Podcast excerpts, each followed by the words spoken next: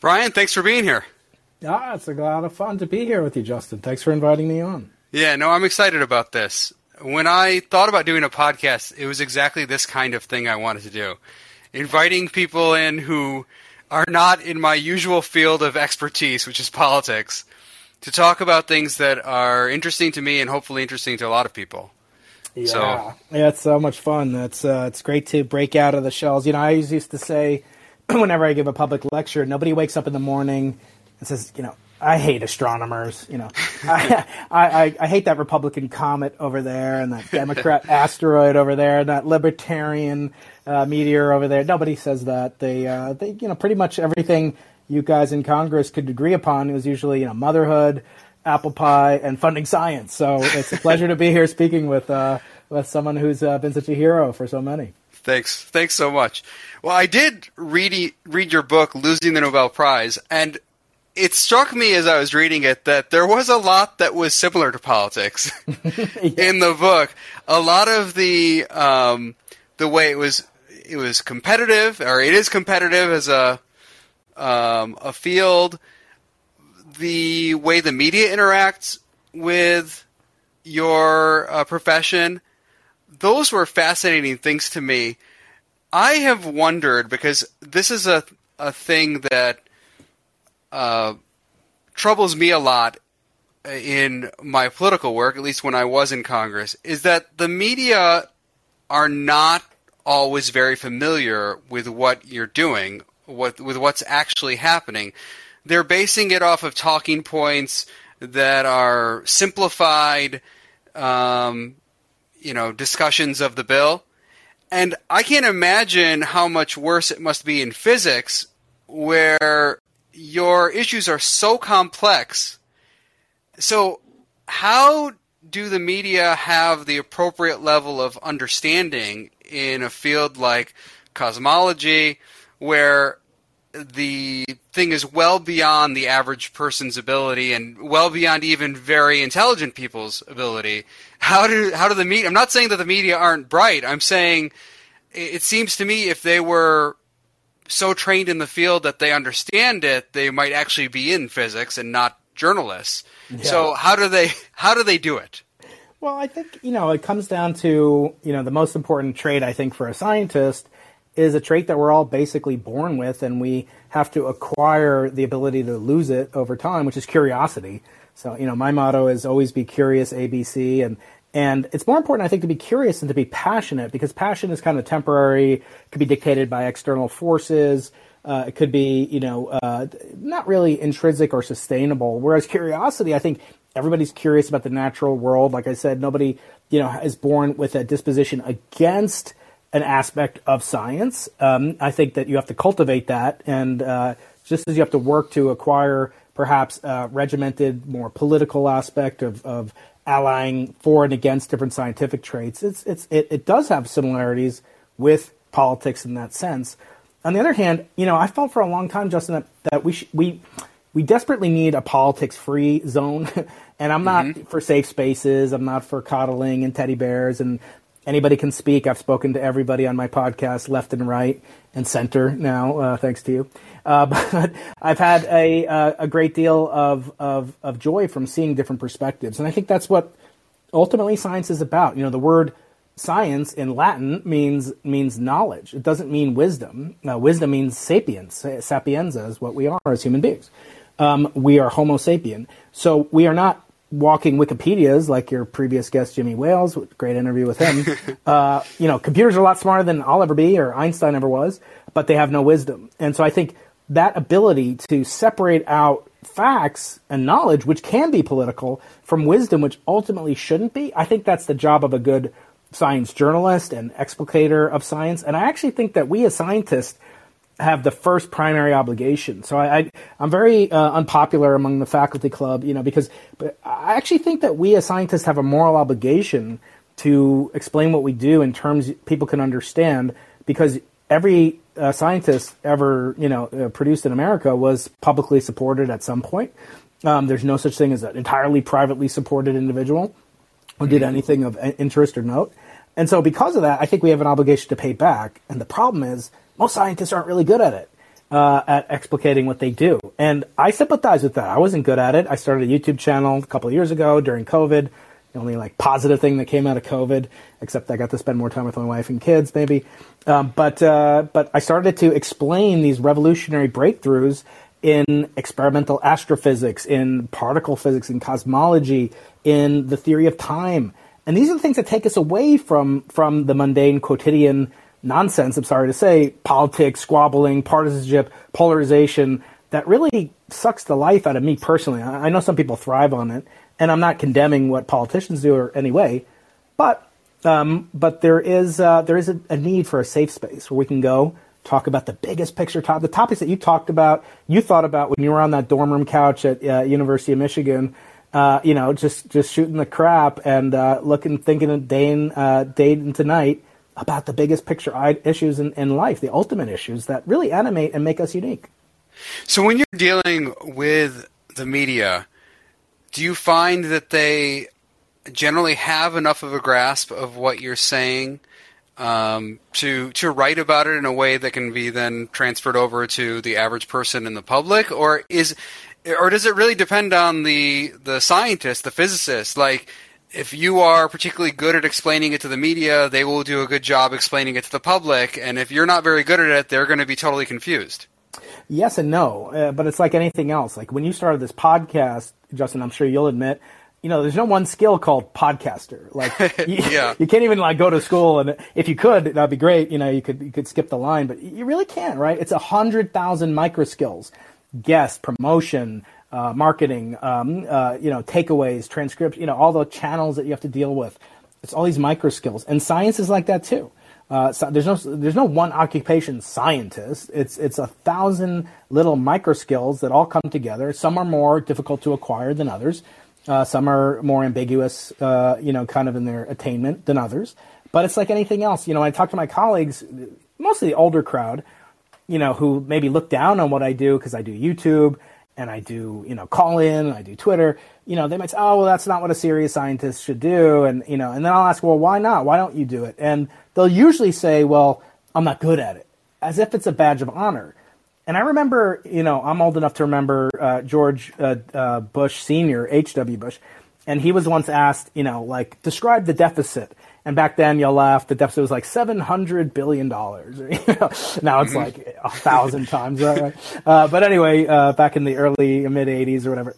And uh, he said, if, to give you context, you know, just imagine that's a $100 bill stacked on top of each other all the way to the moon. And I'm like, how many people know how far away the moon is? How many people know like what a hundred dollar bill's thickness? Like, what does that convey? It's just explaining one incomprehensible number in terms of another incomprehensible number. And so I said, uh, you know, to my colleagues, say, well, you didn't get born, I don't think, learning quantum field theory, special relativity, you know, uh, decay of particles and, and fields.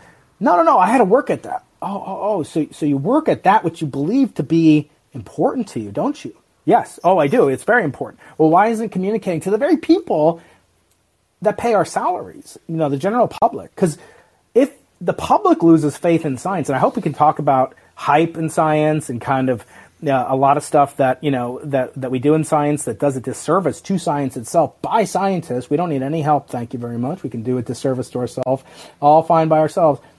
But you know the communication of science and the uh, the explication of what we do is more critical than ever, and we're not ever teaching it. We're never communicating. How do you how do you talk to the press? How do you talk to a funding agency? How do you talk to a politician? Uh, because these are things that we are have been gifted the most incredible script. It's like you're like a cut rate actor, and here you go. Here's like the collected works of Shakespeare or you know Jerry Bruckheimer, or, you know whoever you want uh, as a great, and you get to act. I have been given the greatest script of all time, the scientific method, the scientific tradition of heroes and giants, and it's up to me not to flub it. Yeah. So that that I think is should be viewed as a gift, and we view it as a burden, and I think that's I think that's unfortunate. Yeah, and your work reminds me a little bit about my work in Congress, where you are working with people who are typically much older, or very often people who are at the top of the field are much older. And this is something you talked about in your book that a lot of the people winning Nobel Prizes are much older and that has increased over time. And similarly in politics, you have the situation where the average person in Congress is something like 60, you know, 4, 65, or 62, depending on the year, um, years old. Right. And it is true that sometimes they don't understand what the younger people coming up in the field are doing. And I experienced this a lot in politics. When I uh, was first starting out, I was using Facebook and later Twitter to explain what I was voting on to the public, and people thought it was so out of the ordinary. and a lot of the what I'd call the political establishment, and this included people in the media, thought that it was actually a little bit offensive, even. Mm-hmm. That instead of doing it the traditional way, I was going straight to the people through Facebook, and I had journalists who would come up to me and say, "What are you doing? You're supposed to talk to us. You're not supposed to just, you know, post something on Facebook or post something on Twitter." And um, you know, it sounds like that's something you experience in your field too, where there's a little bit of like a an old way of doing things, and it runs into people who have different ideas about how to do it. Yeah, there's there's definitely you know kind of this this incongruity between what you know kind of makes science wonderful on one hand is, is sort of a meritocratic approach. You know, there is a truth. The truth is out there. We can find it if we apply the, the you know rules and consensus building that's necessary to accomplish the scientific method. On the other hand, you know, there's a lot of gatekeeping, and I call it the academic hunger games. You know, to get where I am, Justin, just to give you a little bit of a background, you know, I had to do pretty well in, in, in high school, uh, APs, SATs, and, and, I'm not even, I wasn't ever very good. I'm an experimental physicist. I'm not a theoretical physicist like you might have heard of Brian Greene or Michio Kaku or Neil deGrasse Tyson. These are theoreticians or Albert Einstein, the most famous of all time. And so I don't do that. I, I build experiments, like working on your car. I mean, I actually worked on my 1979 Volkswagen Rabbit and gave me a lot of skills to do experimental uh, astrophysics and build telescopes. so when so when you say you do uh, experimental physics versus the theoretical, do you feel that you don't necessarily have those particular skills to do the theoretical? Like those people have something special, and then you've got something special when it comes to experimentation. Correct. It's it's sort of like pitchers and you know infield players or batters. You know, and and uh, everyone has their abilities. You know, pitchers are really held up for you know kind of their lone abilities, lone geniuses, and that's kind of where you have the Einstein mystique and the Feynman mystique and so forth. On the other hand, you know, people love the sluggers. They love the people that are actually getting the data, and without people like myself and my colleagues that collect data, that analyze the data, that process the data, uh, there's there'd be no job, you know, uh, whatsoever employment for the theoreticians.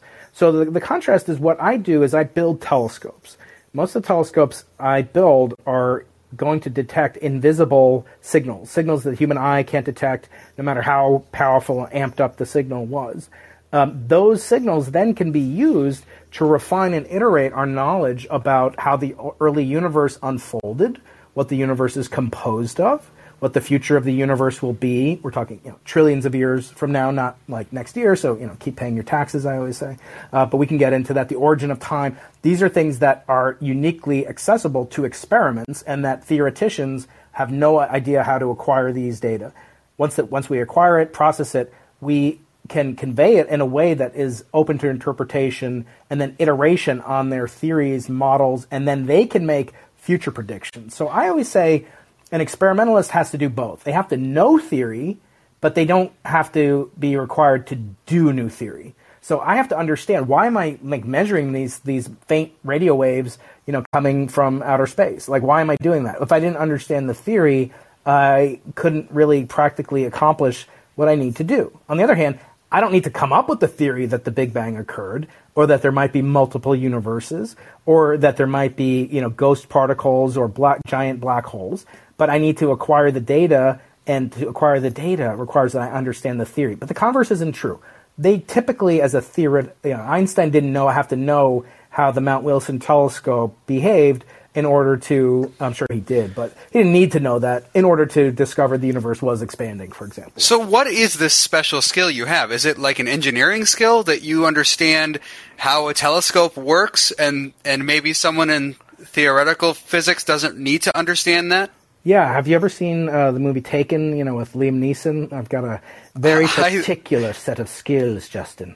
Um, so a lot of what we do is um, is working on hardware. So we're doing uh, sophisticated design work. We're using 3D modeling. Uh, I'm doing a lot of 3D printing lately.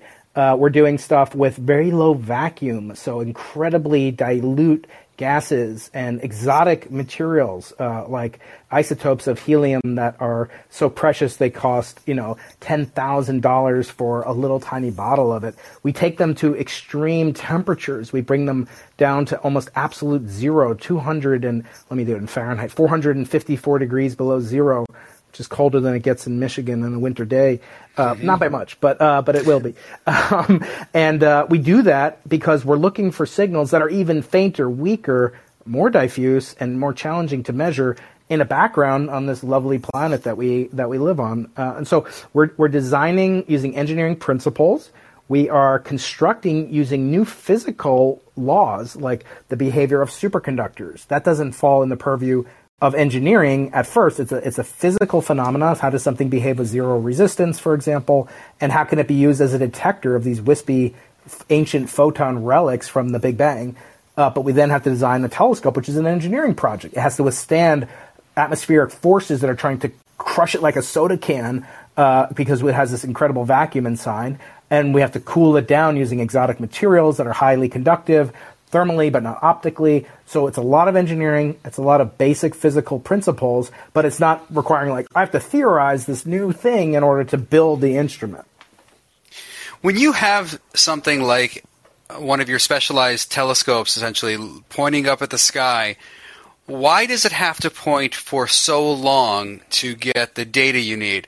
Um, I've, you know, again, a lot of people listening are not scientists, not experts.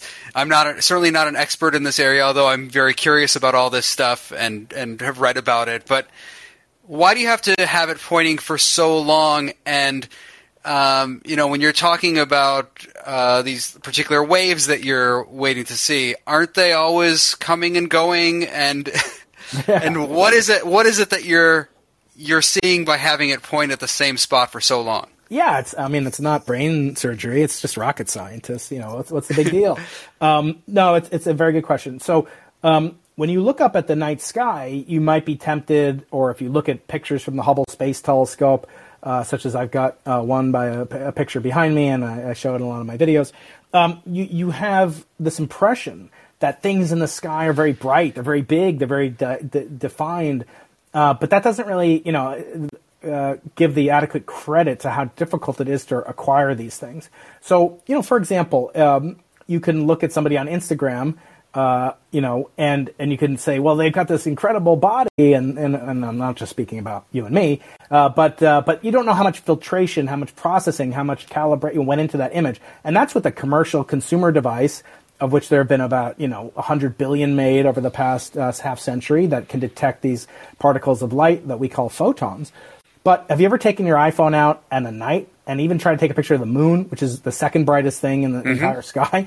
I've tried, yeah. Yeah, it's totally horrible. You can't get anything out of it. And that's getting the second brightest thing in the entire heavenly orbs. uh, now, imagine you're trying to see something A that is a trillion, trillion times less bright, and you're also seeing something that doesn't produce any significant amount of visible light whatsoever.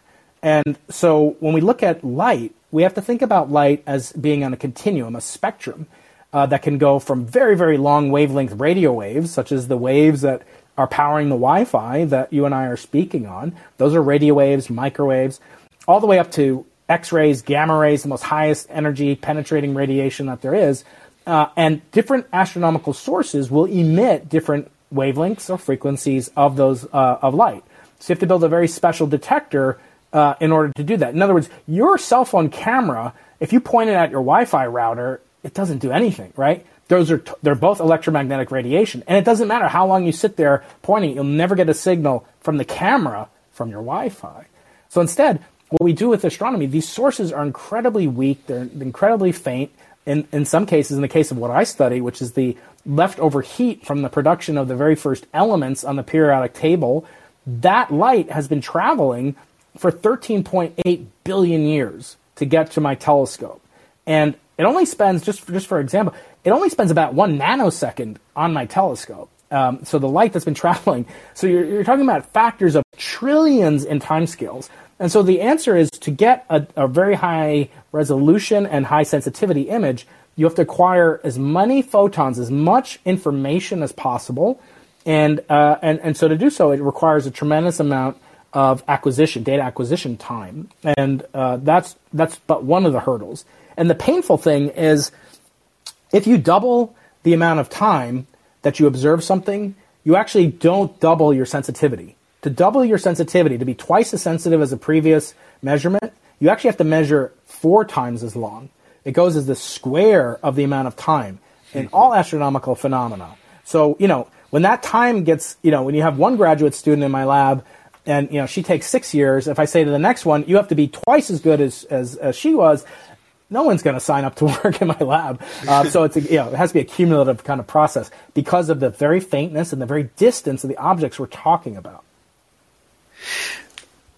One of the things I wonder as I've read this book and and listened to various um, physicists talk about it is we talk about the observable universe.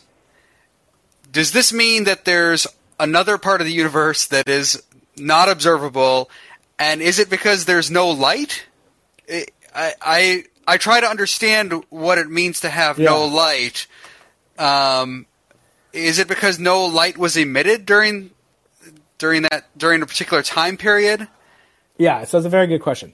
So, what happens at the Big Bang is uh, is still a very very hot subject of no pun intended, but it's a hot subject for a variety of reasons. A, there were no eyewitnesses.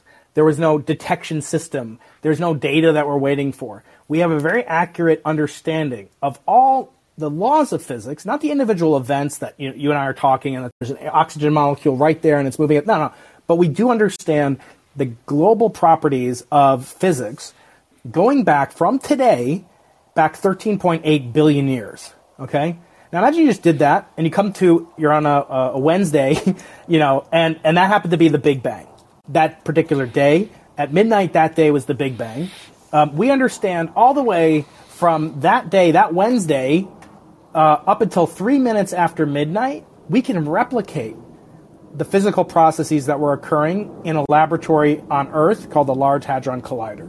We can smash particles together, we can release tremendous amounts of photons and energy, and we can do so liberally, literally a trillion times a second if we want to. To go beyond that, it's actually even worse than the, than the time scale that I told you a minute ago for collecting light. To go to higher and higher energies of collisions, it actually is, uh, it goes as the fourth power of the energy. So to get twice as sensitive uh, an energy, uh, a higher temperature, you need to have 16 times more collision energy. And the cost of an, a particle accelerator is going to scale with that cost. So, in other words, to get twice as sensitive as the Large Hadron Collider, which costs $10 billion just to build, not even to operate, um, that cost $10 billion. You need $160 billion to build something mm. just to build it. Okay. So what I mean is we understand all the laws of physics back to this mysterious point three minutes after midnight, where the Big Bang happened at midnight. But we don't know if something happened 10 minutes before that three minute mark. In other words, we don't know if there was another universe existing before our observable universe, I'll define that in just a bit. But we don't know if there was another universe or if our universe is a singular phenomenon throughout what is now called the multiverse or the, the, the cosmos, if you will. So we have to start with, with a mind bending concept, which is that it could be that there is an infinite amount of space. There could be in all directions left, right, up, down, backwards, and forwards to infinity in each of those directions uh, in space. There could be points, there could be the existence of an empty space. Okay? Now, but it's not true that you could go back an infinite dimension direction in time. We don't know if that's possible. It may be possible that there was an infinite, there was a universe for all time. There were other universes. There was a collapsing universe. But we know that space could extend to infinite distance in all directions. Um, and so, if you imagine that there is this infinite set of monkey bars, You know, you're on the gym, you're at the playground, it extends in all directions, infinite in each direction. Then, um, then what you can say is that uh, when you wake up, you open your eyes, you can see back out into this monkey bar system. You can see the age that you are times the speed of light. That's the maximum distance that you could possibly see, assuming that light travels at constant speed for all time. That would be your observable universe. And that's a very good analogy for what cosmologists think we understand up until this mysterious three minute mark, um, when we cease to have ability to directly access the technology to explore energy ranges here on Earth. It doesn't mean we don't understand anything about them. It's just we can't we can't replicate those conditions. So all that intuition is correct. Now imagine those monkey bars are expanding. And they're expanding for some very large period of time, even before you were born. So there will be regions of this infinite monkey bar system that can that you will see in the distance. You will see some guy you know, waving at you in the distance who is now at a greater separation than your age times the speed of light. He could be 10 times that distance. He could be, you know, 100 times that distance, just depending on how long the universe has been expanding, or this monkey bar system has been expanding before he started waving at you. But you'll never be able to communicate with that person. That person will be expanding away from you in this analogy faster than the speed of light once he is beyond a given distance. So there are galaxies that we can see today just fine, but we'll never be able to, they will never see us today and we will never see what's happening there today. We're seeing this frozen kind of pattern of light coming to us from a, uh, every galaxy that we see in the universe, with very few exceptions, and that is indicative of the universe's expansion. So, what you can say for sure is that the universe has been expanding for at least 13.8 billion years, with an uncertainty of uh, of only about one half of one percent. It's like me looking at you, never meeting you, and saying, Justin, um, you know, I know your exact uh, your exact birthday or some other event, and I always say, you know, what's the most important day on the calendar for you, Justin? Like, what, what's the most important uh, day on the calendar that happens every year for you personally? My birthday. Your birthday. Everybody says that, which you, yeah. you, just you just celebrated on April eighteenth. Uh, so when you look out in the uh, in in everybody's you know, everybody's saying the same thing when I ask them this question. Some will say my anniversary or my kid's birthday, but they're all beginnings, right? So people mm-hmm. are fascinated with origins, origin stories. How did I come to be? How did, uh, you know, my child come to be? What's my anniversary? People are fascinated. The universe's origin is just like that. So you can learn about what happened before, you know, 1982, uh, but you can't necessarily know exactly for sure without eyewitness uh, that you know that you have to trust other people essentially. So what cosmologists are trying to do is expand that sphere by using as much technology as we can to learn more and more about what happened in those first three minutes of this universe. So when you're looking back to um, light that is coming from uh, like 14 billion years ago, isn't the universe way more compact at that time? Yeah. So aren't you seeing something that is quite different. I mean, it would be quite different from what we have today, right? Yeah, it's radically. So different. does it really? Ta- does it really? Um, it doesn't tell us anything about the position of these things today. Well, it does and it doesn't. If I look back at you again on the day you were born, um, do I have no information about what you'll be like? Like, will you grow five arms later on? Not likely. you get some constraints. It's a constrained realization of, of what the universe was like. On the other hand, we don't believe that there were additional forces, you know, and fields and the speed of light was changing, all, all the constants of nature. We believe those are enduring constants, that they don't change, that there wasn't, uh, you know, some other kind of force uh, called, uh, you know, style or, you know, in addition to gravity, uh, there wasn't some new force that we don't understand um, that was operative. So therefore, although the universe looked different, and you're absolutely right, the implication is that once you observe things expanding currently, that yesterday they were closer together. And if you t- extrapolate back to a finite time in the past, you will come to a condition in which all the matter, all the structures in the universe was in contact, was physically touching in a radius, classically speaking, of zero dimension. So, in other words, all the matter and energy in the universe was confined to a single zero dimensional point. And that is, of course, the Big Bang. That's where it gets its name from. It was actually a pejorative. Uh, so there's a fa- famous astronomer named by the name of Fred Hoyle, who was British, and he believed that the universe was eternal and what was called a steady state or a quasi steady state. I don't have to get into that now, but uh, he coined this. But just to be clear, when when yeah. he's talking, sorry to interrupt, but when when we're talking about steady state, does this mean it's kind of like um, like almost lava flowing out of a volcano or something? Like there's constant like just stuff coming out somewhere? Well, there was. Uh, I've tried to understand uh, the yeah. meaning of steady state. Yeah, that's right. The space volcanoes were highly active at that point. Um, so, so there were many cosmological models that have gone in and out of favor for millennia, uh, since we have records from the ancient Egyptians of what I described earlier, like a cyclical, cycling cosmos that goes through collapse and expansion or something like that. Then Aristotle really held sway for thousands of years. That um, and it's kind of puzzling to me because the guy got almost nothing right about any of the physical observation. He's a genius, political genius, you know that, uh, philosophical genius, codified the laws of logic, observed that whales are mammals. I mean, the guy was good, but everything he said about physics was wrong. And yet people believed that even after they'd been established by Galileo, by Newton, by Einstein, that he is ro- completely wrong and inadequate, wholly inadequate. But anyway, he held the universe was static, meaning nothing changed. I mean, the planets moved and that was it. The stars were fixed and these celestial orbs, and that sway held forth for 2,000 years, and it really wasn't questioned. Uh, because it actually, on a human lifetime, it's not a bad approximation to say the universe is static. And so even Einstein himself believed that the universe was static. And the reason that that was so controversial was that, um, or was not controversial, because that's what observation suggested. We look out in the Milky Way and we see stars, and there's an equal number of stars coming towards the Earth as going away from the Earth.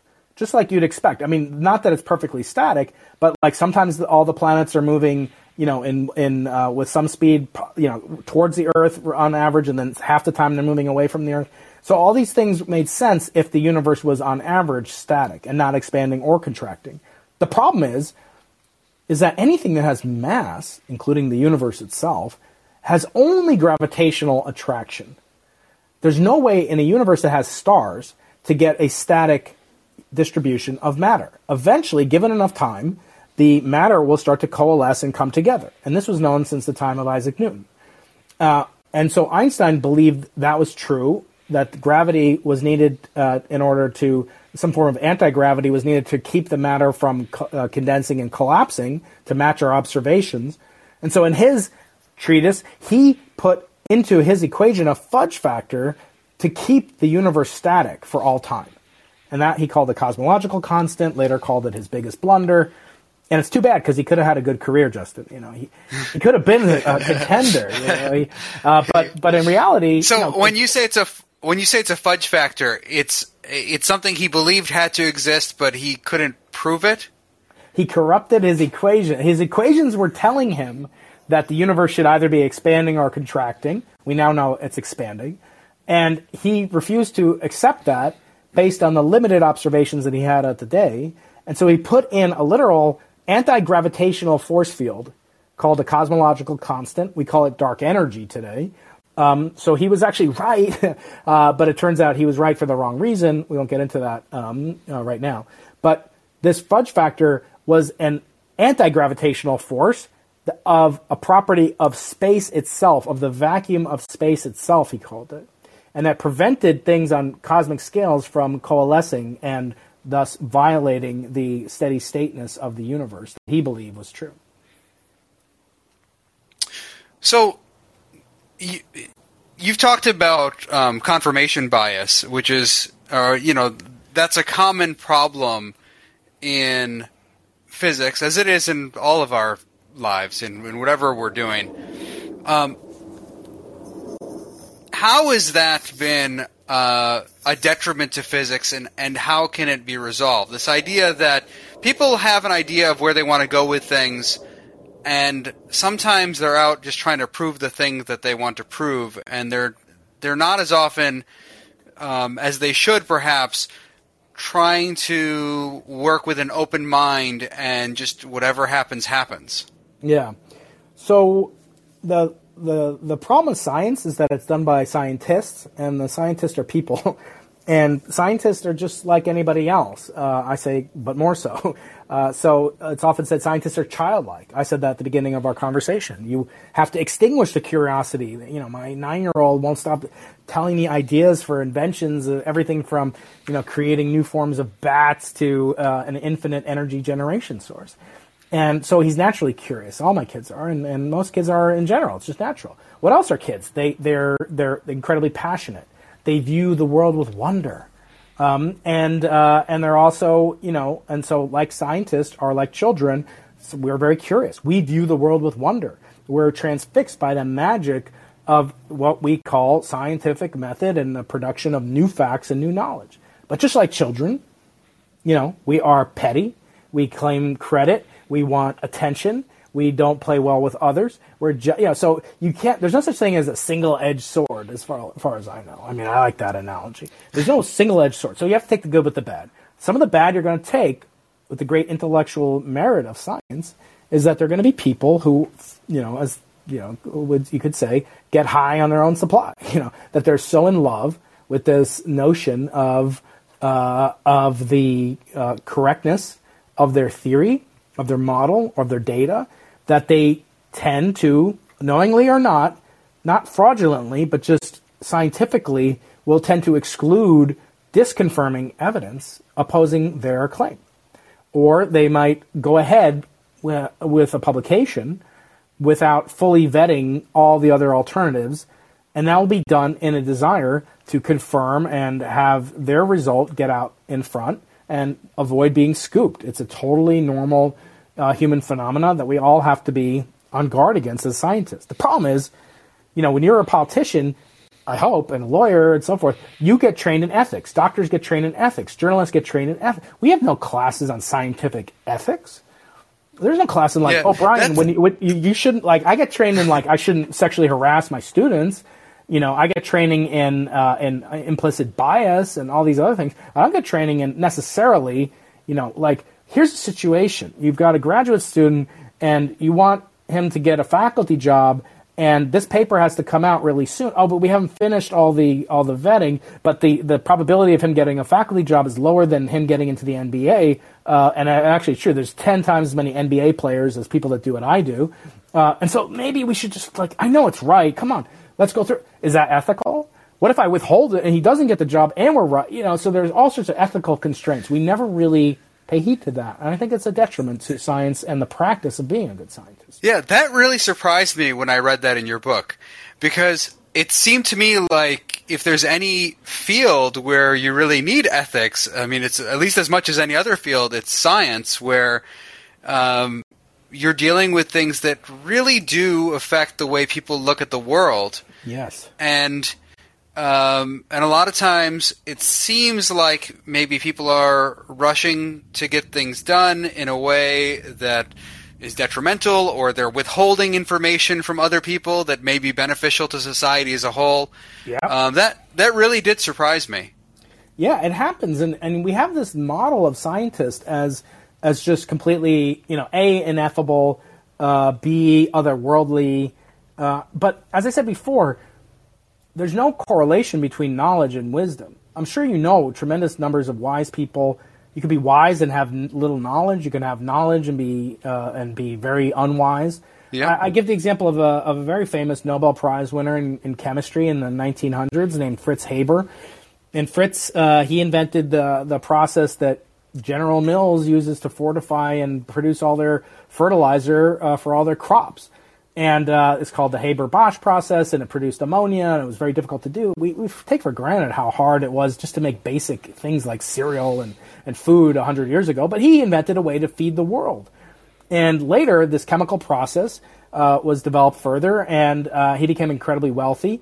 And he fought. Uh, uh, he was conscripted. He was Jewish, but he was conscripted by the German army to fight in World War One against the the Allies and the Axis powers. And he developed uh, uh, some of the most uh, deadly chemical we- uh, weapons ever employed. and that was against the you know pre-existing um, Vienna Convention or whatever it was back then, before the UN, obviously.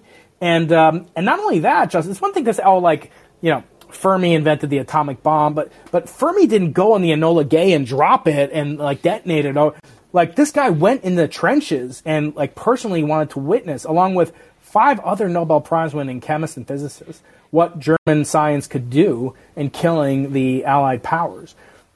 And so, and later, tragically, you know, his uh, a lot of his family were killed in World War II in the Holocaust by a product that his factory later made called Zyklon B. So, you know, it's like just the fact fact that this nationalist for Germany it was turning his knowledge, which was supreme, but it absolutely doesn't correlate with wisdom. And so I think we have to be very careful about what we think about scientists. I, I made a video not too long ago about, you know, um, knowledge is not equal to wisdom. And, and in it, I talk about, you know, the dangers when scientists become political scientists, um, not like, you know, political scientists, but they become political, mm-hmm. politicized yeah. scientists. I think it's very dangerous for science because the winds can shift and what one administration or one Congress can be supportive of. Uh, it should be very, very uh, incumbent upon the scientists to tread extremely lightly and never, ever mistake their knowledge for wisdom. I, I always make the point every four years since I've been alive and aware, there'll be a petition signed by 70 Nobel Prize winners that endorse a policy. Typically, they'll endorse. Uh, uh, I've never seen them endorse a Republican for president. Now I don't I don't care like you know or, or anybody else only a Democrat so like okay yeah. so that's that's highly politicized and furthermore they'll endorse things that they have like uh, there'll be a cosmologist for example will endorse a policy about uh, about the Iran nuclear deal or about uh, the Echo New York Health Alliance and why Peter Daszak or this guy or that uh, was uh, was a COVID created in a lab. Uh, what does a cosmologist do? So we conflate knowledge with wisdom. And I think it's very detrimental not only to the public, certainly to the public, but to science as well. Oh, absolutely. And you're taking people who don't necessarily have any expertise in a particular field, but then they're using uh, maybe their um, gravitas from being a Nobel Prize winner to, to say like this is what 100%. this is what I think about something else.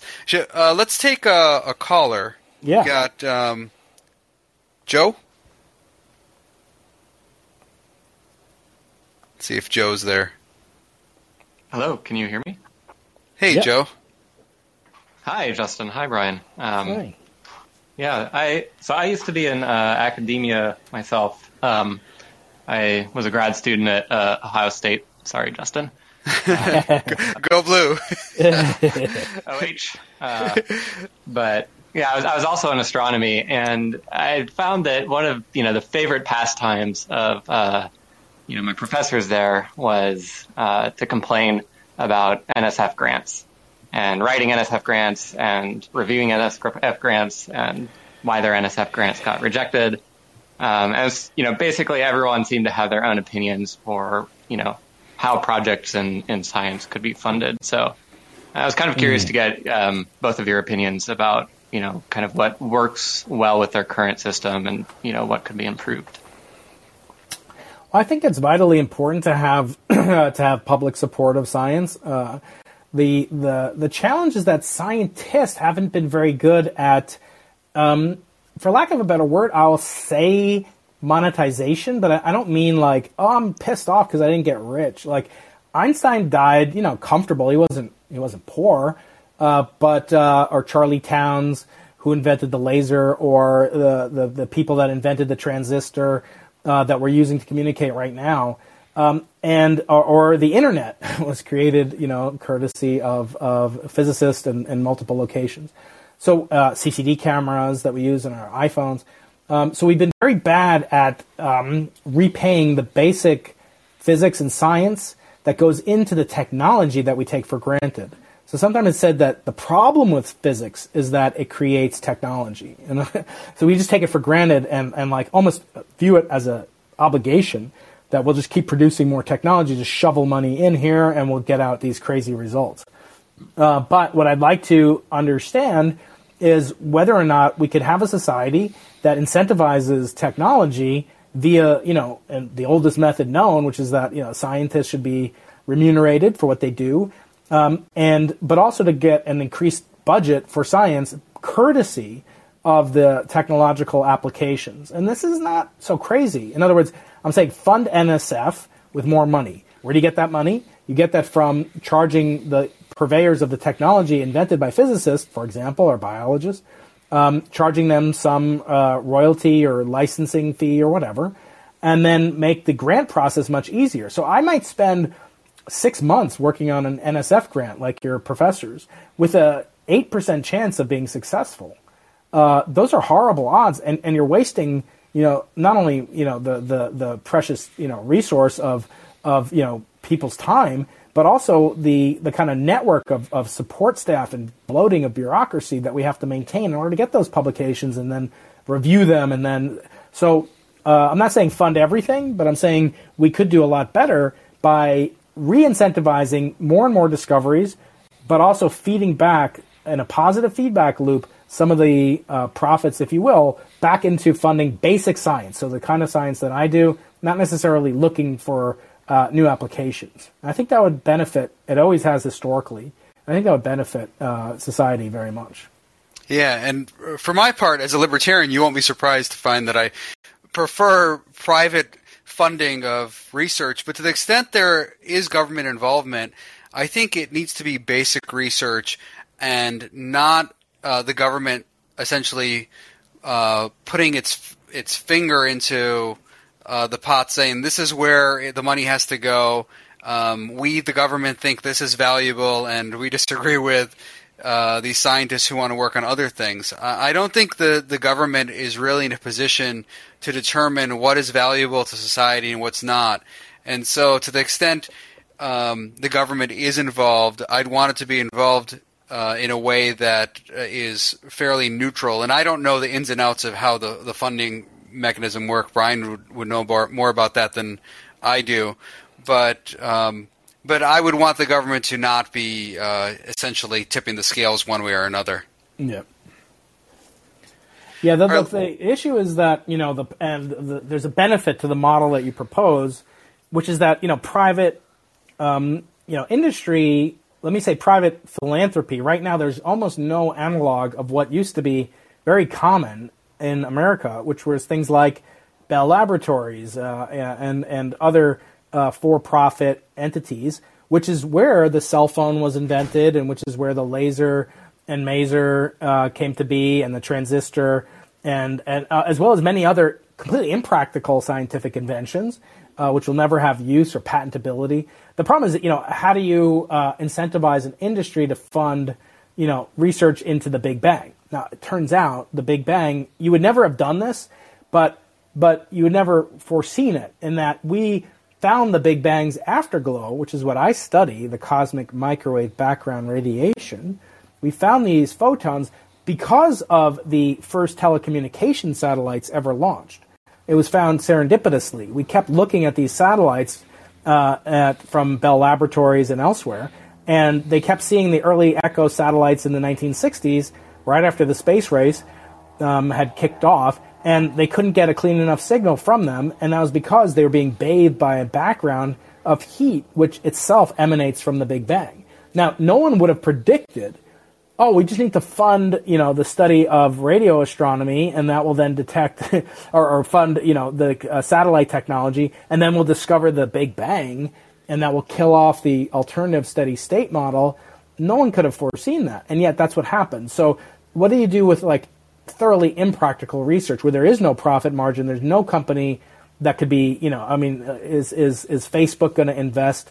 In uh, new forms of topological matter that exist in one dimension. No, they'll, they'll, never do that. It makes no sense. I wouldn't advise them to do it. I think there is a role um, historically, from the time of Galileo even, uh, where you've had uh, a role which is partially driven by a profit motive on the part of the inventor or scientist, and then partially by the military. Typically, it's been the military needs of the government. And so all these things, Justin, the stealth technology, all those emerged from uh, from physics. Obviously, communication, coding, encryption, telecommunication. All those things came from physics. So you can't say pour money in here and you'll get out two times the money on the outside. But um, uh, you know, historically there have been links between a nation's excess capital in that they're not fighting a war. You know, I always say um, the only reason I do what I do is because we're not currently fighting like some huge war where all the physicists are conscripted uh, to work on some Manhattan Project Part Two. Um, so we have a peace dividend that eventually pays back to uh, to the benefit, hopefully, of the citizenry, and and also having the most advanced science, which we're in the danger of losing for a variety of reasons, our edge in in uh, in many different fields um, is quite good. And then the last thing, you know, to to speak about that, if you look at like Elon Musk and what he's doing with privatization, none of that. It's completely opposite of what NASA's doing. Right? NASA's doing exploration. They're do, building the Webb telescope. They're doing pure science. And Musk is doing for profit, eventually, you know, hoping for tourism and, and terraforming and whatever else he's doing. That has no impact on understanding the laws of nature better. So um, I think both can bloom, but but I, I don't think that we can uh, do one alone to the exclusion of the other. Mm-hmm. Do you think the stuff that Musk and Bezos and others are doing can maybe help in the sense that it increases excitement about what goes on in the cosmos that oh sure yeah. people are people are more interested in it if they think well I might be flying to Mars or whatever they might start to think about this stuff and say that this this is what deserves more funding more research more investment I don't think it's exact, as Mark Twain said. You know, history doesn't repeat, but it rhymes. I don't think it's exactly like the space race. You know, uh, for example, this is mainly driven by you know not international competition, Cold War, uh, uh, bragging rights, etc. As many things were driven, including the race to get to the South Pole first that I talk about in my book. Um, these things were not initially undertaken for commercial or you know reason, reasons, as Musk is trying to do um, and I salute him for doing it. On the other hand, he is doing innovative work with like artificial intelligence, machine learning, data science. Those are byproducts of the project of Tesla, certainly. Less so with maybe with SpaceX, but I don't know. Um, and certainly there'll be some engineering innovations, and, and reusable rockets are uh, incredibly important. Um, it's too soon to tell, but there are echoes of of the nationalistic aspects. But I think it's it's changed a lot, and but what I think is so interesting is that we can have, you know, conversations about these things. Like I was talking to somebody recently. Um, actually, yeah, it was Eric Weinstein on my podcast, uh, who's uh, been on Callin a couple times, mm-hmm. and he uh, and he and I were talking, and I was like, even the search for extraterrestrial intelligence, aliens, um, life forms, UFOs, extra, you know, terrestrial phenomena that can actually inform things, or at least in a philosophical sense, as completely out of left field as abortion and human life and things like that. And I find that really fascinating in that it can really open your mind to uh, a different way of thinking about the universe from first principles. In other words, we talk about life like you know the Roe versus Wade, and and and uh, I'm, I'm so glad that you've been a real voice of reason uh, on on Twitter, which is you know where I spend uh, most of my time, uh, at least in the bathroom. So you're with me in the bathroom, Justin. It's, it's so nice. I'm sure you're really pleased to have that uh, accolade. But um, but we talk about like what you know when does life begin as a conception. You know, everybody believes that life, you know, didn't exist before conception. Like that doesn't make sense. And everyone believes that, you know, there's now a baby, you know, when the baby's five years old. So somewhere between, you know, these two extremes, life was created. But what if we go even further back? Like, how did life begin? mm-hmm. Like, what would it mean to discover life on another planet? How can we go about doing that? I think that's what's missing from the Musk enterprise, and I give the guy tremendous, you know, props. But, um, but you know, personally, what interests me so much is not you know going to Mars, but maybe getting a different perspective of what life is on Earth. Mm-hmm. Let's go to um, David, our next caller. Yeah.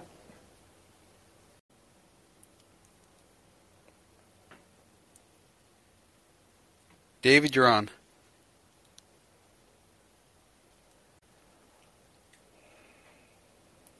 Can you hear me now? Yeah. Hey, David. Uh, I thought I wasn't going to be one of those idiots. well, first let me say it's a real honor to talk to both of y'all. Thanks. Um, obviously, yeah. Dr. Keating is is an eminent uh, physicist, and Justin, I've been I've actually been following you since probably 2011. places like uh, the Daily Poll. I really appreciate how you've been trying to shine a light on how our government works and not just saying the kind of platitudes that other people say, there's too much money in politics or, oh, they don't listen to us, but like being really specific about the mechanisms because I think, um, you know, I kind of think like a physicist. I think the mechanisms of how something happens are what matter when you're trying to fix it. And uh, I'm wondering, to that end, if either of you are familiar with the work of a psychiatrist named uh, Iain McGilchrist. He wrote a book called The Divided Brain and some other works as well. I've heard of it, but I'm, I'm not familiar. I am not. I'm not familiar with it yeah. either. Okay, well, I would encourage everyone to check it out. Uh, it's just essentially about brain lateralization, so neurology. Um, he's got lots of interviews. If you don't want to buy the book, um, he's got uh, particularly an interview with Jordan Peterson, who I'm sure you're all familiar with, is a mm-hmm. clinical psychiatrist, psychologist, mm-hmm. and uh, also an interview with um, uh, I'm forgetting his name. Uh, the oh, uh, uh, I can't think of his name right now. Put myself on the spot, uh, but he's a neurologist. He's a, a Sam Harris. Mm-hmm. With Sam Harris is really good as well, but it, it kind of goes through different experiments on, you know, if you shut down half the brain, what does it do? And like how brain functions work in terms of how very, very different left and right hemispheres are, how, how you perceive information, what information you're capable of perceiving, and how you deal with that information. It's really interesting stuff. All right. Thanks, David. Thank you.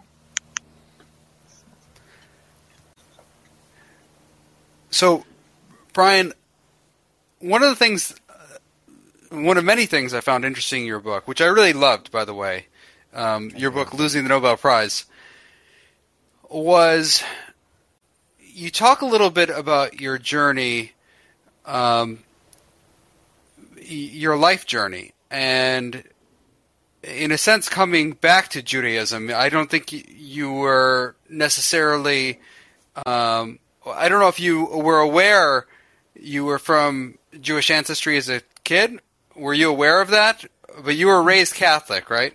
Correct. Yeah, my my parents are biologically Jewish.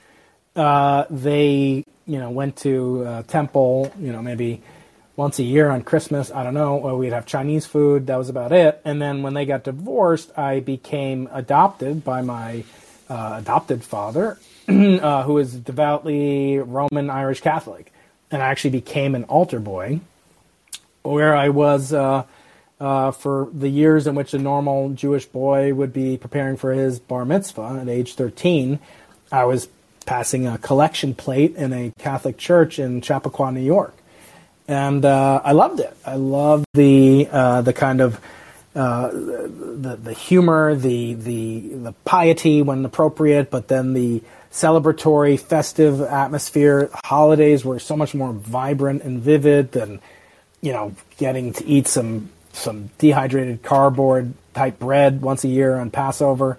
Um, and you know, as a not so sophisticated kid from age seven to, to later, that, the kind of the trappings, the creature comforts, Christmas, Easter, and just the warmth and gregarity of my adopted family uh, made me much more akin to it. And I wanted to go all the way. I'm kind of a purist. I, so I wanted to become a, a, a, a priest. And uh, I thought, how's the uh, what's the closest I can get to being a priest at age 13? Oh, it's like an altar boy. Uh, and then right around that time, two things happened. One, I hit puberty, and I developed an interest in the opposite sex and uh, and realized that if I became a priest, I would have certain certain uh, uh, things forbidden to me uh, by vows of celibacy. Uh, and the other thing was that I fell in love with astronomy, and at that time I got my first telescope and was just transfixed by kind of the aspects of mental teleportation that even an inexpensive telescope gets somebody. So I always say, like, I really need to go into business and make telescopes, but uh, but for fifty dollars, you and anybody listening can get for themselves or their children off of Amazon. I have a link on my website, briankeating.com, to like some basic telescopes at different price ranges. But you can say the exact same stars, planets, craters, uh, rings of Saturn. You can see all the same phenomena that Galileo saw 410 years ago.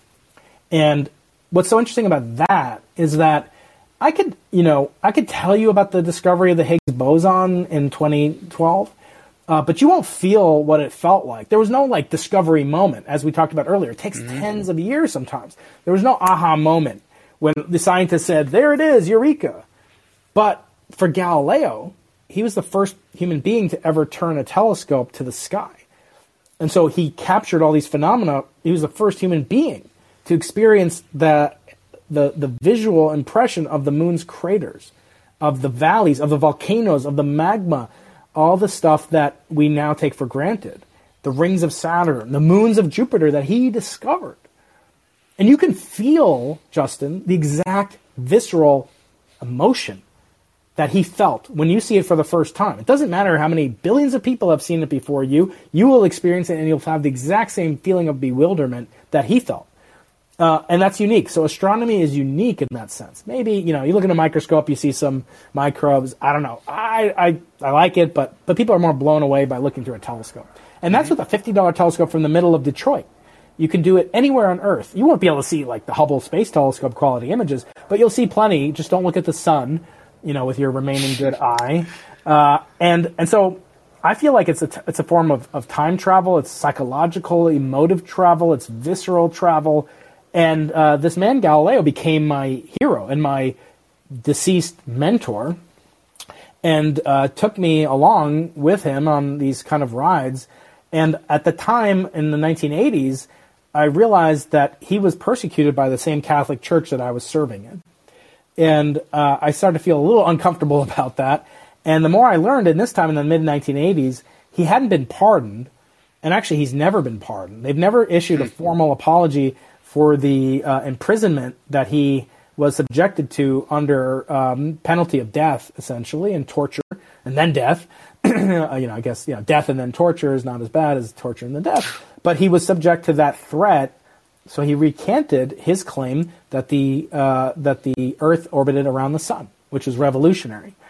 And I couldn't feel like I could be a part of a movement and that unsophisticated mentality that I had uh, as a 13 year old. And you know, it's funny. It's like most of the atheists that I know, Jewish atheists. I'll just speak like we heard about Sam Harris, and we've heard, you know, I'm sure you've, you've you know of uh, Lawrence Krauss and and and many others, Carl Sagan. These are all Jewish atheists, um, and they are militant in their atheism in, in most cases, and yet, and yet they have at best a 13 year old's understanding of what their religion of their birth was. And I too had only a 13 year old's conception. And I always say, I said to Lawrence Krauss when he was on my podcast, I said, Lawrence, do you even know what like Israel means? The word Israel means? And he said, no. And I said, well, that's ironic, Lawrence, because you are an Israelite. He's like, what are you talking about? I'm not born in Israel. I said, no, no, the word Israel in Hebrew means one who fights with God. Islam means submission to God and that's we can have a different discussion about that. But Israel means fights with God. That's kind of weird, and that's all he does, and that's all you know. These these militant Jewish atheists do. So they're actually kind of forsaking the tradition that has been combative, argumentative, um, dis, dyspeptic, um, but it's a great legacy to explore and to dismiss it with only a 13 year old's understanding, or worse for me, a seven year old's understanding, I think is is slightly, at least philosophically impoverishing. So, you know, I'm not, I'm certainly not in favor of mandatory religious education, you know, no, but to dismiss it as simple fairy tales, fables, and, and so forth, I think that really can do a disservice. Um, and I'm lucky in that I came back to the religion of my birth, which is Judaism, only later in life when I had a more adult, sophisticated, ecumenical, after, after having, you know, encountered Catholicism so seriously for so long and knowing the best atheist and feeling like you know is bill nye is that like the best they got like um, you know and again i call myself a devout agnostic a practicing agnostic in that I know I don't know, and I don't believe it's possible to prove existence of God, but I believe that you shouldn't desist from the task of wrestling, fighting with God, if you will, even if you're an atheist. And, and, and I've had wonderful conversations with atheists and theists from all different religions. And I do feel like, it's ironic, atheists from all different religions, but uh, it's, it's like people believe in the flat earth mm-hmm. all over the globe. Uh, it's a mixed metaphor. But I think it's the most interesting, you know, single subject philosophically that I can study, and happens to dovetail nicely with what I do, which is study the origin of the universe. And in your profession, there are probably a lot of people who are atheists. Oh am yes, I, am I right about that? Is it... Something percent of the National Academy of Sciences a- declared either atheist or you know active atheist or doesn't believe. But uh, speaking as someone who is religious. I'm an Orthodox Christian. Yeah, right. But um, I don't see incompatibility between religious beliefs and and science. Uh, I don't see why there needs to be any any incompatibility. Um, I, am a person who's always believed that we cannot possibly understand uh, everything about the universe. We can't possibly understand everything about God. The, in, and so those things are compatible. Uh, why? Why should we think of them as incompatible? I, I don't. When I when I uh, read the Bible, I don't think this is every last word about God. This is the every last bit we need to know about God. I think this is something that is presented to us as human beings uh, in a simplified way to work with our simple brains. Yeah. You know, our, our simple abilities. And, and so I don't see them as incompatible. Um, how does this affect the way you look at the origin of the universe? Is it your view that uh, it could be the case that there is a god or something at the beginning of of I, I, don't know if time is the right word, but at the at the very beginning that brought this all about, or something that has existed forever. Yeah. So so I just want to go back to what you said about this this like kind of dual commonality between the existence or, or, or potential existence of God and the existence of the universe. And I had a conversation with my first ever podcast guest uh, on my podcast called Into the Impossible uh, and it was uh, with the late great Freeman Dyson, uh, who is responsible for so many things, not the vacuum, but uh, for things like Dyson spheres and quantum electrodynamics, and uh, it was just a genius type person. And he declared himself to be agnostic. And I asked him the same question you asked me a second ago, and he said these are great mysteries, like the existence of the of the an all powerful omniscient being is a great mystery and the existence of God uh, or of the universe is a great mystery. And what could be more delightful to pursue than the pursuit of, of answering mysteries? Now, I always say that there's a difference. There's a difference between a mystery and um, and a puzzle. Like a puzzle has a solution. Like uh, one of my kids is really good with a Rubik's cube, and I'm not so good at them. Um, but uh, but there's a solution to it. It's like when you took classes in in college like you might not get 100% but there's there is an answer and like maybe you didn't get it but there's it could be solved. Puzzles are like that. Mysteries are potentially unanswerable right? The what what did you know what happened the tuesday before the big bang? We may, there may not be an answer to that question according to stephen hawking that question doesn't even make sense it's an ill posed problem like what is zero divided by zero um, you can write it down, you can ask it, but you can't. It's not actually cogent in a logical sense. So you ask that question that exactly the way answer that question the exact same way as Freeman Dyson, and I feel that it's kind of the ultimate in hubris to say like, do I believe in God? Like, I'm actually I joke about it. I'm more interested if God believes in me, you know, because that would mean that a God exists. Um, but but b how do I want to live my life? Um, there's the kind of you know very ethereal, literal ethereal approach to you know these great questions of ultimate meaning. Does God exist? You know, how did the universe come to be? How did life come from inanimate chemicals? How did consciousness emerge from basic life forms? You know, how do we go from bacteria to Bach? You know, or from rocks to Rachmaninoff. I could do this all night. Uh, but the, but the the issue that you know is being raised is these are great you know chicken or egg type problems that are potentially unanswerable, but that shouldn't stop us from trying. And so when I arg- when I had this conversation with Freeman, I said, "Oh, wait a second, but Freeman, um, you call yourself an agnostic, which means unknowable. It's not, uh, but but I ask you, what what what do you do on Sundays?" Oh, I you know I read the paper, I go for a walk, and you know he you know he was at the Institute for Advanced Study where Einstein did his great. You know he's a proper British gentleman, delightful person. Yeah, I go for walks. I go yeah, and I said, oh, so you don't go to church? And he said, no. And I said, well, how would like an intelligent observer just looking down from space?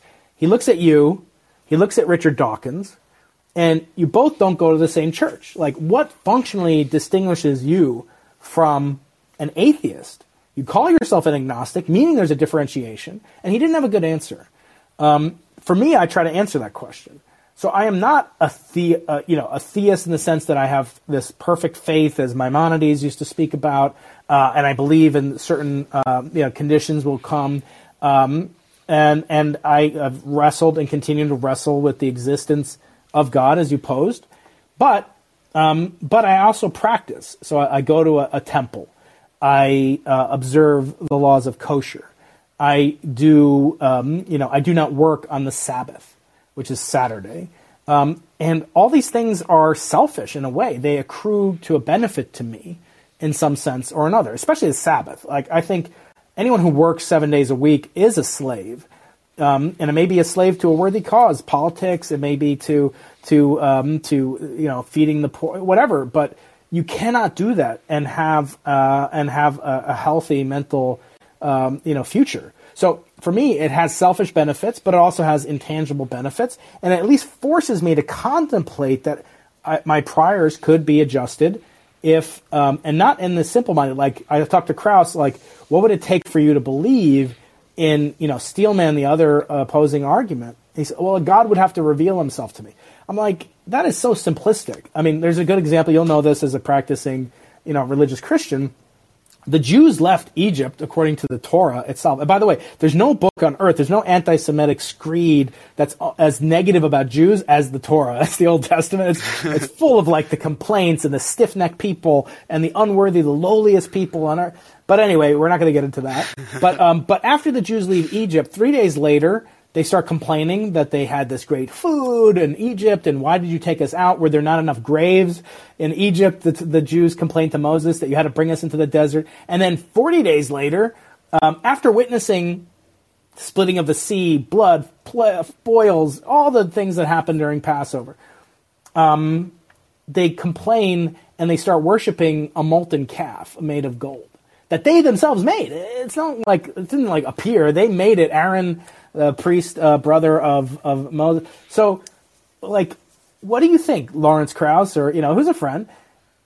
You're you're going to believe more than these people, if, even if you believe the story. It's telling us we have a deep need to worship idols, and I think to be aware of that. And your idol could be Harvard, it could be billionaire, it could be um, you know, being a congressman, it could be whatever. We all have our promised lands, and we all have to reconcile that most of us don't get into our promised land, but it shouldn't stop us from striving to do so. Yeah, as a kid, I always found that um, that story about worshiping the golden calf and, and all that very stunning because of the same reasons you talked about. You know, like uh, they had just witnessed all all these great miracles, and and then still turned to this. You know, but but right. yeah, it is it is true that people seek out idols, and that's not an unusual thing actually. Um, we see it all the time in our lives today. So, is it your perspective that it's impossible to figure out why existence exists? why why there is existence? Uh, because any answer will necessitate something else causing it. Like if you said, God is the reason for existence, you might ask, why is there a God? Mm-hmm. Um, where did God come from, and who created right. God? Uh, and and and so any answer is going to run into that problem. Yeah. I, I think it's true, and again, it's you know I always want to be cautious because I have a hubristic side, of course. But you know, these are questions. You know, Saint Thomas Aquinas, Maimonides. People have been wrestling with these questions for literally thousands of years. People smarter than me, um, but that shouldn't cause me to not you know to be dispassionate about the core issue mm-hmm. because I can't know. You know, my podcast is called Into the Impossible. It's a quote from Sir Arthur C. Clarke um, who I am the associate director of the Arthur C. Clarke Center for Human Imagination at UC San Diego. And he had all these laws, one of which I'm sure you're familiar with. Any sufficiently advanced technology is indistinguishable from magic. Another yep. one that you might want to drop on some of your former colleagues in Congress is that for every expert, there's an equal and opposite expert. and then uh, a third, a third uh, law is the only way of determining the limits of the possible is to venture beyond them into the impossible. And I like to use a quote from, uh, it's actually from the book of Genesis. And again, I don't care if you read it as literature. I'm not a literalist, but you could read it as literature, and it's incredibly poetic and thematic, and and and really, you know, pointing to lessons that uh, we could all learn from. You know, whether you have family strife in your family, I doubt, you know, like your brother tried to kill you and successfully did so. Yeah, like how did you know, or or your other tw- eleven brothers threw you into a pit to be devoured and sold you into slavery. Like, I, no matter how bad your family is, the Bible's here to tell you it's not. It could be worse. Um, so one of the stories is that Abraham was childless uh, for many years, and, and, his wife Sarah, and um, and then one day God says, you know, leave your country, go to this place I'm going to show you, and I will make your um, your offspring as numerous as the stars in the sky. Okay, well that's weird. And then God says, you know, just to emphasize, He goes, go out and count the stars and if you can count them, such will be your offspring. And this guy is like 90, according to the, you know, uh, the, his wife's 80. You know, she is, uh, she didn't have any hope of, of producing children at that point. And, but the Hebrew has a command form, which English doesn't. So, um, so if I say uh, go out and count this, I'm, I'm, ordering you. It's a mitzvah. It's a commandment. That's what mitzvah means. Not good deed. It means commandment. So he's ordering Abraham, go out there and do it. And then Abraham tries to do it. Now it's impossible. I, I go through a calculation in one of my videos on my YouTube channel. Are you talking how many stars are there? How many grains of sand are there? How, it's just impossible. Even if you count one per second, it will take you tens of billions of years to do it. So it's impossible. But uh, Abraham attempts it anyway. And I think that's kind of presaging this notion that you it shouldn't stop you. Your inability to see where the end is. When I started graduate school, I didn't know what I wanted to do. I didn't know where I would end up or what I would be. I would be a tenured professor. No, I, I had no idea about it. And it seemed impossible. It seemed improbable. And, and, and hindsight bias and survivorship bias and authority bias, all these fun biases that I as a scientist have, you know, it's it's it's easy to look back and say, oh, it all made sense, but it's very difficult to think about how can you think about these ultimate concepts, God, universe, etc. Well, we can all do our part. Um, we can all, you know, contribute to this corpus of knowledge, and perhaps convert as many mysteries into puzzles as possible. Mm-hmm. Let's go to our next caller. It's uh, Brandon.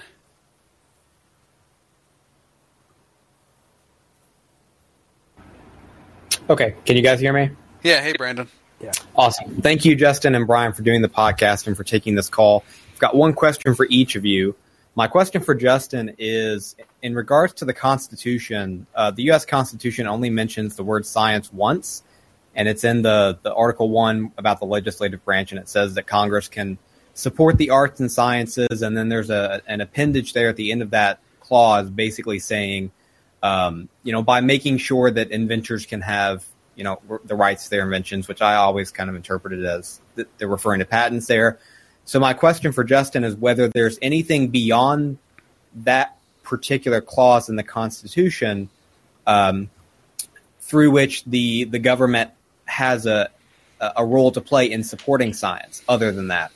And my question for Brian is what are you most looking forward to in terms of new discoveries or new information that we may um, come to discover from the new James Webb Space Telescope? Thank you guys. Yeah, thanks. So, uh, and Brian mentioned this earlier.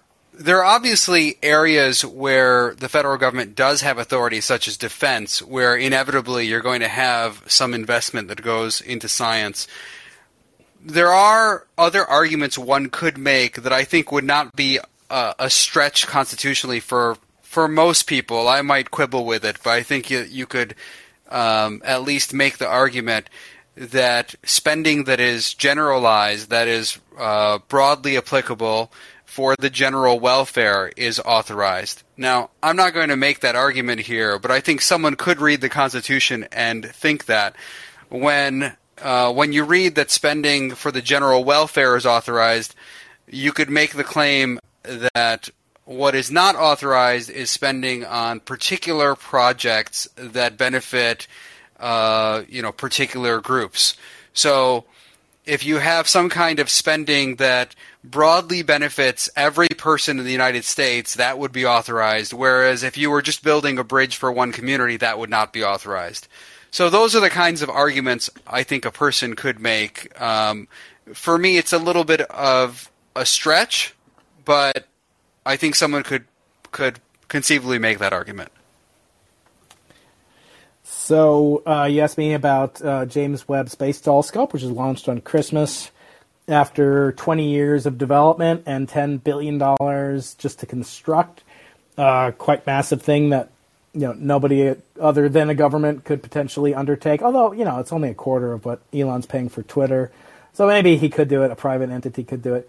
Um, so I'm also interested in revealing the first uh, kind of objects in the universe in a whole set of different classes.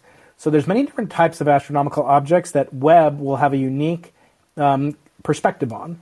One is the earliest um, uh, stars and galaxies that ever formed. Because Webb is a infrared telescope, it can see things at longer wavelength, which have been redshifted more by the expansion of the universe. So it can penetrate the cosmos back to the existence of the very first luminous objects in the universe. So that's item number one. Item number two that I'm very excited about is the origin and evolution of exoplanets.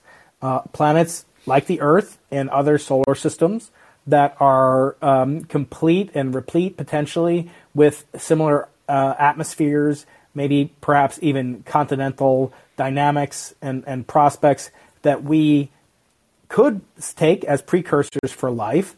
I happen to be a life uh, minimalist uh, uh, in that I only believe life exists on Earth until proven otherwise and I see no evidence that life uh, exists outside of the Earth. I'm very, very uh, much in a minority of scientists who all seem to believe, uh, for various reasons, that life must be abundant and and and profligate throughout the cosmos. I do not believe there's any evidence whatsoever to support that, but I'm happy to be proven wrong by observations by Webb of indicators and harbingers of the process that we call life. And the last thing I'm excited about is the observation of the very first uh, monster black holes in the universe that the James Webb Telescope can inventory. And we'll see, courtesy of these long wavelength light rays that can penetrate the shrouding of dust and, and other effects I talk about in my book, that obscure and present mirages and, and uh, uh, obfuscate our search for the composition of galaxies which bear um, some import on the properties of what's called dark matter and dark energy. Uh, and tomorrow, as a matter of fact, there's a huge announcement coming from a worldwide network of astronomical radio telescopes that have made what I think and will be, they, they're kind of cagey about what the announcement's going to be, uh, but it will be an announcement about the black hole at the center of the Milky Way galaxy, our galaxy, some 30,000 light years away or more, and that galaxy has been gobbling up stuff for, for billions of years. And they may have made a movie showing the dynamics of the light that shrouds the actual core, the event horizon of our own Milky Way's monster black hole. So I actually have a video about that on my channel, uh, Dr. Brian Keating on YouTube, where I kind of go through anticipating what they'll show. And then tomorrow morning at 9 o'clock um, Pacific, 12 o'clock Eastern, I'm interviewing the leader of that project, uh, Dr. Shep Doeleman from Harvard, and he and I are going to talk about the context of these amazing new results. So those are the three things I'm most excited about from Webb, including a shout out to uh, this black hole physics that's coming out tomorrow. Brian, why do you think that do you think that it's improbable that there is life outside of Earth? I, I do for a very simple reason, I think I included in my gift uh, swag uh, um, shipment that I sent you. Um, so I'm holding here a meteorite, or I was mm-hmm. until I dropped it, and I sent you a meteorite. Um, and there is a phenomenon which sounds dirty, but it's not. It's called panspermia. And panspermia was coined also by Fred Hoyle. So I never got to close the loop on what Fred Hoyle, uh, why he called it the Big Bang. Apparently, it's a uh, it's a derogatory or slang word in British English for an orgasm. So he wanted a pejorative term to put down the rival to his steady state theory, and he coined the term and had better branding. That branding stuck, and so now we all believe in the Big Bang Theory. There was a TV show. There's nothing called the steady state theory. Uh, but anyway, he also came up with this panspermia model, which posits the following, just like the meteorite that I sent you. And by the way, I do a giveaway on my website. So if people go to briankeating.com and sign up for my mailing list, um, and uh, you will be entered into a competition to win one of the meteorites, just like the ones I sent to Justin. And these are 4.3 billion year old fragments of the protoplasmic embryonic solar system uh, that I will send to you uh, not using gravity and a meteor shower, but through the U.S. Postal Service. So if you go to the website, you can sign up for that competition. And uh, these processes happen not just on Earth, but there are meteorites that land on Mars, for example. And there are meteorites that land on Earth that originated from Mars. If uh, if if if you get me you know, uh, an appropriations bill and you get a line item for the Keating telescope, Justin, I'll, I'll give you a fragment of Mars someday. Uh, if you can talk to your buddies about that, or when you're president, I'll be your science advisor someday. Hopefully, uh, may it be soon.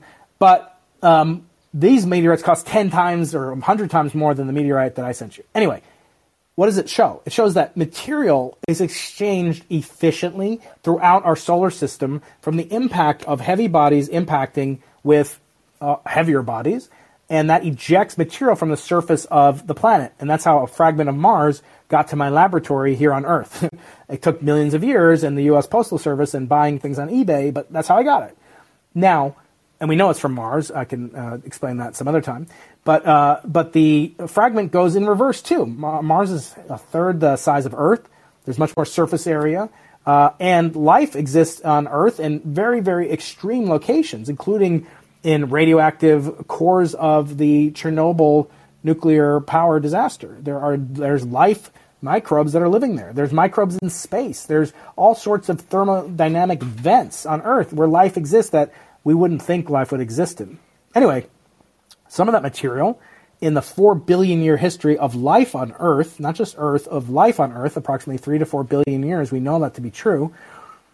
There have been uncountable pummelings of the Earth by heavy bodies, ejecting material from the Earth containing biological material to every corner of our solar system.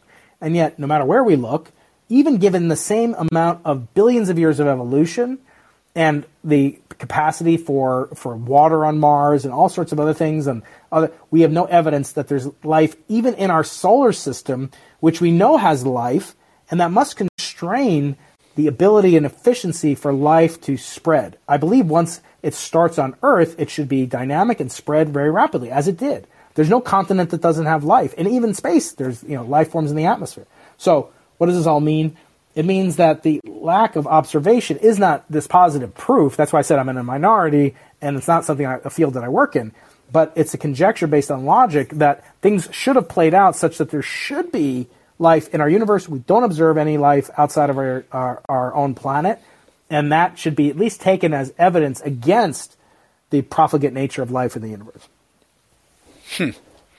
That's interesting. I would have thought that statistically, because there's so much universe out there, that it would seem probable that there's something. But yeah, I was using I, that analogy. People say that a lot. And Carl Sagan, I had his yeah. widow on my show, uh, Ann Druyan, who wrote the book Contact uh, with him that became a movie. And yeah, she and I talked a little bit about this as, as well in the podcast.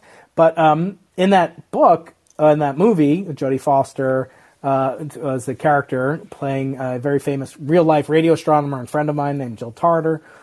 Uh, at any rate, there's a sign. There's a there's a portion where the father of this character of Jodie Foster, he says, you know, she asks him, "Well, is there life elsewhere?" He says, "Well, if not, it's an awful waste of space." And I feel like that's such a weak argument. Um, and, and I'm not like faulting or criticizing you for basically making that same argument. But, um, but look at the Earth. The Earth has seven continents. I've been to six of them, including Antarctica.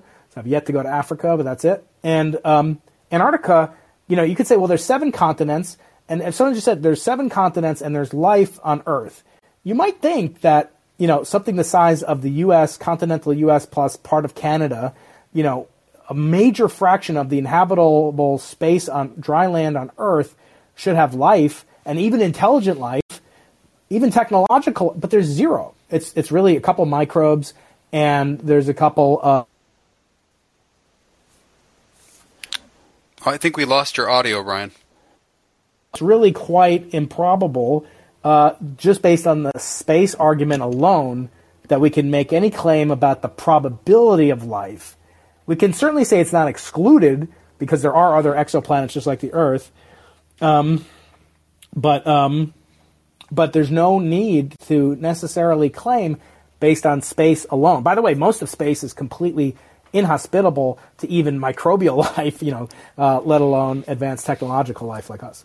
Yeah, I think it's possible we lost your audio for a few seconds. Yeah, there, but, my, but my I, wife is calling me to, to go pick oh, up one of my kids, so no problem. Leave in a couple of minutes, Justin. Yeah, we'll we'll wrap it up, and and I want to say thank you for that meter. I I, I have it displayed here, and I love that kind of stuff. Um, I wanted yeah. to ask you one more thing. Um, I recently saw Doctor Strange two. I don't know if you've seen this movie, and no, I don't want to. No, okay, I don't want to. I don't want to give any spoilers, so there are no. There are not going to be any spoilers here. But it's called the Multiverse of yes. Madness. So yes. So one of the things I try to understand, and this is a little bit more into the theoretical and I guess into the artistic uh, somewhat as well.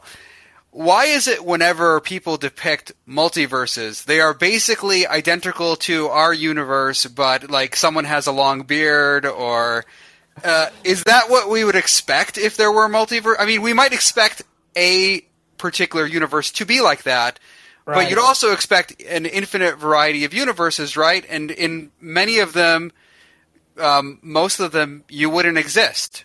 Yeah. Am I so, right about that, or is there something I'm not no, understanding it's, about it's the... very right. Yeah. so let me let me switch over. I'm going to go in my car. Uh, I'm going to go pick up my kid. But okay, um, no problem. we will wrap it up in a minute. But you okay, go ahead. yeah. Let me stop the Zoom here uh, that you and I are talking on.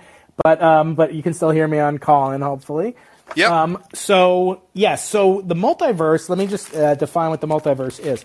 The multiverse is a conjecture that comes out of certain models of physics that attempt to explain the properties of the universe um, that seem to be finely tuned for the existence of life, in particular of conscious life such as ours, uh, that is otherwise very improbable. The the number of parameters that that can produce life forms like ours uh, has to be a very large number of constants of nature, of densities of matter, and so forth. And they have to be exquisitely tuned for life to be able to not only exist, but flourish here on Earth. So the existence of our life form means that there's some probability that these parameters are finely tuned. But another way of saying finely tuned is highly improbable. It's like landing on the green double zero on a roulette wheel, you know, 33 times in a row. That kind of level of precision and improbability has to be accounted for. So in order for an explanation to come about, other than an intelligent designer designed and dialed these tuned knobs, finely tuned knobs, that uh, astronomers, cosmologists, physicists have come up with another conception, which is that the universe that we call our cosmos is actually but one of a possible infinite number of universes. And in fact, it's, it's much harder to have there be like two universes than for there to be an infinite number of universes for technical reasons. So, uh, what we have here is a situation where our universe may just be one uh, out of an infinite number of universes, just the same way our Earth might be one out of a nearly infinite, uh, but still finite number of planets in the observable universe alone. Now, artistic license makes it such that they have to depict things existing in the same number of dimensions as we have, etc. But there's no constraint, you know. So they they always pick, yeah, they always have people, and and even in things in, that happen in our universe, like Star Wars. Remember in Star Wars, like uh, I think Luke asks um, Yoda, "How old are you?" and he says, "I am 930 years old." But wh- what does that mean? Is it Earth years? Why would there be Earth years in a galaxy far, far away? Why would it be 930? He looks kind of old. So there are all these questions, even for a universe, quote unquote, that isn't a multiverse. It's, it's part of our universe in a galaxy that's far, far away. So, um, so there are more mind bending things that could happen. You could have in another universe, there could be one plus one equals a 16q, whatever that means. In other words, the laws of math, of logic, not just the physical properties, could be completely unconstrained. And to me, that's a big problem that that supporters of the multiverse have to answer. But so far, to my satisfaction, they have not. And when people are talking about multiverse, are they thinking about universes being side by side in space, or are they in different dimensions and overlapping within the same space? I'm, all of the above. I'm, yes, all of the above. There could be, for example, a universe uh, of a higher dimension. There could be a universe that existed prior to our universe. There could be a universe that exists um, uh, that is a cycling, the, a universe that has different physical laws than we have. All these things are possible when you have the notion of infinity. We started off talking about the singularity and galaxies being closer to one another, um, but we never really, you know, got into the, the point in that in physics there's no such thing as infinity. There's no such thing of infinite temperature, of infinite density. And so too, there may not be something like infinite numbers of universes. That may not make sense because we have no examples, at least we have no examples rather, of such a phenomenon. So for people to base movies on it, I think it's fine. The problem is people base their careers on it as well, and it's a little bit more fraught if you ask me. So that's why I love to stick to experimental cosmology. Yeah. Well, I guess at the movies we all just like to see someone with a beard or you know, slightly different form, but but you're but, right. There's so much. Yeah. There's so much. There's so many movies. The Spider Verse. The there's millions of movies. There's a multiverse of movies about the multiverse. It's yeah, really I, and I phenomenon. feel I feel like that's really popped up in the last decade where people are are into that and yeah, 100%. and showing it. But well, uh, Dr. Brian Keating, I want to say thank you for being on. Uh, it's been a oh, real yes. joy. It was my pleasure, Justin, and I hope maybe someday you'll reciprocate and come on the Into the Impossible podcast. Oh, I'd be happy to. That would be great. Thanks Thank again for everything and, you do. Uh, yeah, thanks for what you do as well.